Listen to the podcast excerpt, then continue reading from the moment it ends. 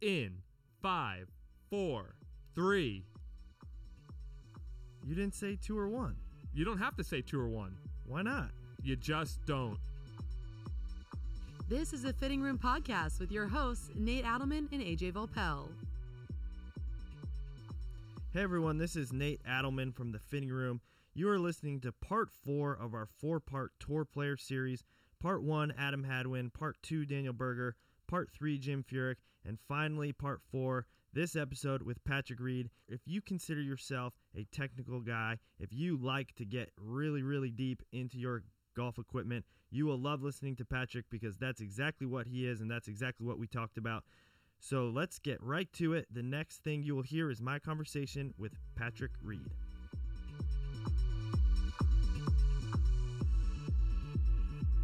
Hey guys, this is AJ from the Fitting Room Podcast. Want to tell you about a really awesome video that we shot in collaboration with our friends at Vice Sports. We went to Bangkok, Thailand to travel and learn about the underground golf legend that is Kiradech Aphibarnrat. We went to his house, we had some food with him. He showed us his amazing Yeezy collection, all his expensive cars. He's got a couple Ferraris. He owns a driving range. He's an amazing personality that not a lot of people know about. So we wanted to get the full story. So if you go to CallawayGolf.com slash collabs, that's C-O-L-L-A-B-S, you can watch the full video. It's about 10 minutes long, super entertaining. Learn about this underground golf legend uh, that's becoming super popular on the European tour. That's CallawayGolf.com slash collabs, C-O-L-L-A-B-S. Check it out.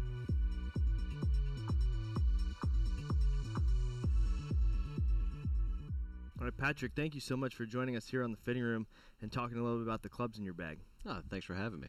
So, I'm curious to know uh, uh, in your bag, what is the process that you go through for a club to, to warrant itself in your bag? Well, I mean, a lot of guys are different, but for me, it's uh, it's it's very important not only to make sure it looks good, but also for me, the first thing is when I pick it up to make sure it kind of feels like it's the correct swing weight, make sure the weighting is correct, and then from there, you know, it's more on instead of checking, you know, lies, lofts, etc. It's more on can I hit hit the shots I need to? Can I hit the flighted draw? Can I hit the high high cut or the low cut?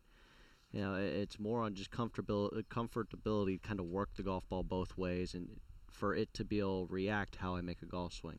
And uh, you know, I, I put all my clubs through huge tests before they actually make it in the bag, from hitting fairway bunker shots to greenside bunker shots if it's plugged, to high rough, semi semi rough pine needles, fairways, tees, because uh, you know the biggest thing is you have to be 110% comfortable with every shot with that golf club because if it goes into play, now all of a sudden you're in a tournament and those are you know those are game time situations. You you don't have that opportunity to be like oh I'll just drop another ball, and uh, you know so I I put my stuff through pretty rigorous and long tests before they actually go into play. So, how does that testing period vary with a driver versus, let's say, a new wedge or uh, a putter? Well, you know, uh, putter putter's really easy Mhm. uh, because the ball's on the ground. You're basically first seeing if the ball's rolling, and then seeing if the ball's starting on the line it's supposed to be. And you know, f- so for putters, putters I feel like is a really short, pretty you know, pretty easy test. Um, and then uh, you know, for like a wedge, it, it just it all depends. Um, you know, week to week, depending on if it's a firm golf course or soft golf course, you might have two different kind of wedges. But uh, you know, for me, it's more on the kind of workability on heights. If I can hit the high flop or hit the low spinner, the low release, and uh, you know, how is it going through the turf? Is it going through how I how I want it to go through? And um, you know, I I tinker a lot with them, um, especially with wedges, and because that, I, I like a certain way the club goes through the ground on low shots and also high shots. So on weeks like this, the players, when it's really grainy, I'm going to have probably a different wedge than if I'm up north playing on bent or bluegrass Mm. that there's really no grain. So, are you when you make that change? Is it bounce? Is it lie? What is the change that you'd make? It's Or- more it's more bounce. Mhm. Um, you know, I try to stay consistent, and I feel like you have to stay consistent on lies and lofts, just because you know that's where you know how far the ball's flying. You know uh, how the ball's supposed to react on your golf swing.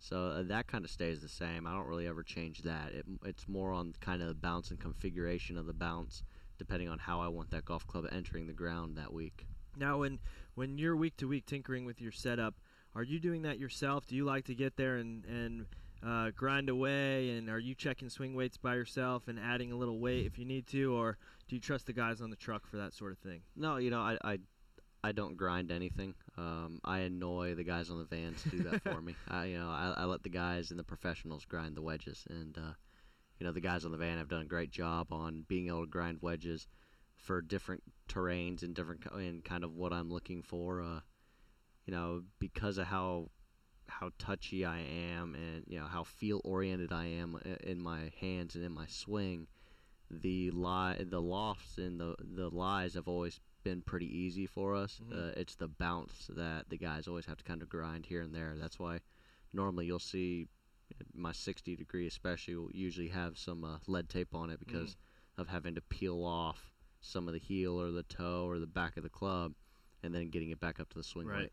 Now, the Callaway Golf Company, as you as you well know, we love to release products very very regularly. So, uh, out of all the clubs in your bag, which is the easiest and which is the hardest when we come out with something new to to try to switch out? I would say the hardest is uh the hardest is the driver. I feel like um, because you know it, it's the one club that that's where that's where golf starts. You know, you step up on the first tee box. It's a driver usually. You step up on these things, and you have to you have to be comfortable with that club because you have to play from the fairway. And you know, for me, for some reason, because I'm a shorter in length shaft, yet I want to get the swing weight up. There, there's a lot of rat glue that has to go inside it, eh, or a lot of lead tape. The problem with lead tape on a driver, when you're striking a tee, the tee will try to peel it. Right. So uh, you have to go inside the head to do the weighting, Mhm. and usually that you know, back in the day that'd be that'd be a huge issue. Right. But uh, you know nowadays, especially with the Epic driver, I felt like the biggest key with that is with having two weight slots dead in the center of the club face, one closer to the face and one all the way in the back.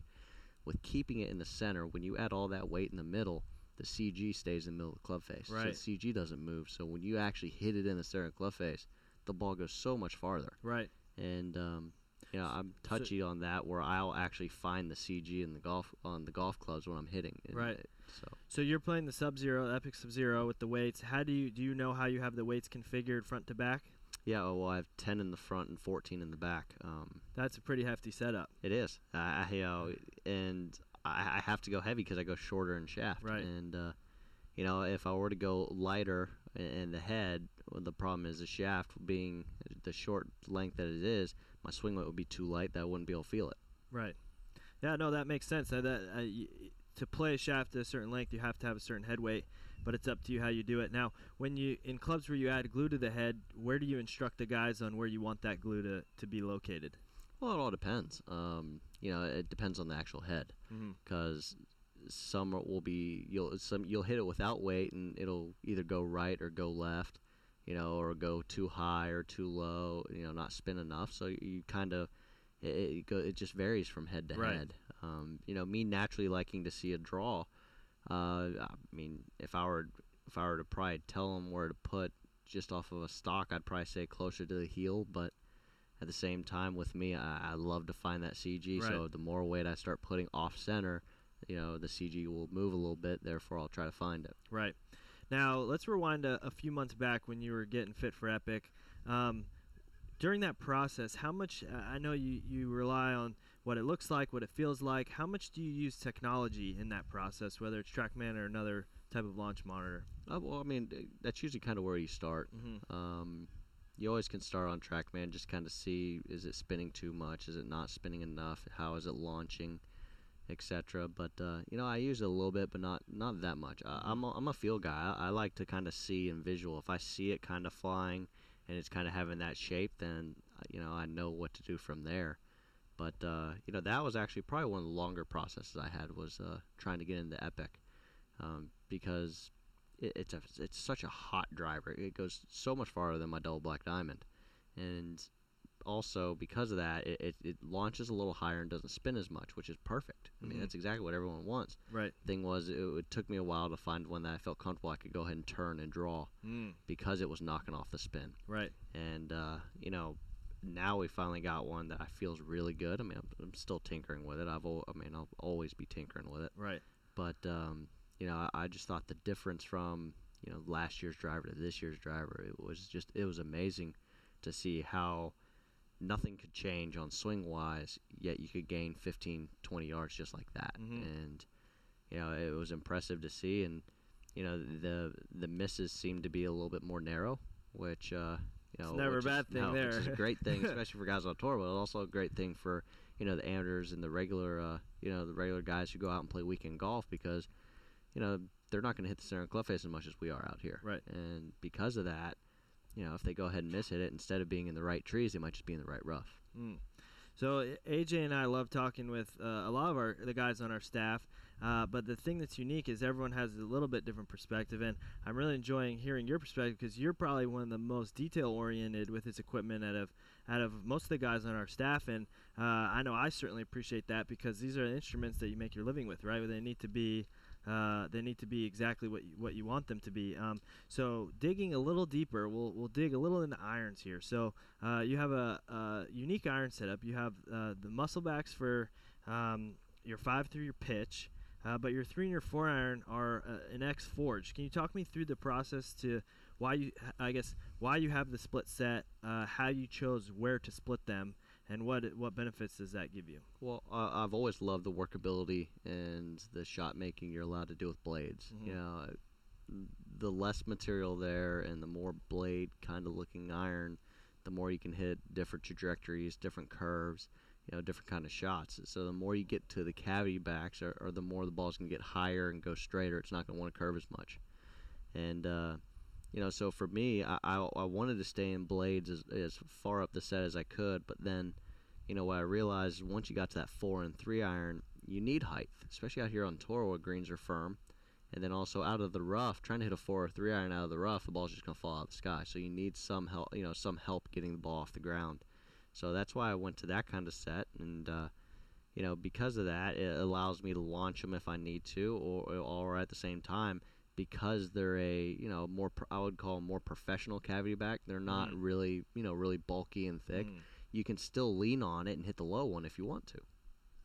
Nice. So, um, one of the questions we we always like to ask as well is, uh, what is something we can't see in your bag that's a unique spec or unique setup uh, that we wouldn't know otherwise? Whether it's an extra wrap here or there, a little weight under the grip, you know, something that's. Uh, I know you got to have something in there that that we can't see. That's like a little secret weapon. Man, uh, actually, uh, you know, I, I mean, I don't really have anything secret in my in, in the bag, honestly. Um, the only thing I would say is probably my putter. Uh huh. Uh, I have seven wraps of double-sided tape underneath the grip. There you go. That's something. So, there uh, you go. You know, I've just know kind I- of I've I- kind of been a guy that, you know, I go for not only size but you know more shape. Mm-hmm. Yeah, you know, it has to have the right shape. So, you know, the Iomic grip I've always putted with, when uh, the mid size is the correct size, but I, I just didn't like the edges of it. It wasn't sharp enough. Mm-hmm. And uh, you know, the regular size standard has the nice sharp edges on on the edge side. So, I, I put my hands on. it. I was like, I love this, but it's like half the size I need. Right. So we're like, all right, well, let's just start building up. Right. So uh, Johnny actually started uh, on the van. He started just putting pieces on. He goes, "How's this feel? Needs more." No more. He goes, "All right, how's this feel? Needs more." And the next thing you know, oh, we came down to to figure out that seven that I need underneath it for it to feel where I need it. And when you add that much weight to the grip, did you have to do anything to the head as well? Yeah, they had to actually. Uh, I think they put two tungsten plugs inside the head to, uh, you know, to kind of get it up to weight. But um, you know, the good thing is, with adding all that weight and then all the grip weight, you, you would think the putter would be overall too heavy, the overall actual weight of it. But uh, you know, with being at the 33 and a quarter inch finish, being that short, it actually allows uh, the weight to feel nice. Perfect. Yeah, that's uh, that sounds pretty specked out there Yeah. for you. Oh yeah. Cool. Well, Patrick, thank you so much for taking the time to stop by the fitting room. We we we really enjoyed talking with you, and hopefully, as we get uh, some, I'd say it's a challenge to our R and D team as we come out with new stuff, it's got to be up to up to your specs to be able to earn its way into your bag. No, I appreciate it, and y'all are doing a great job. Thank you.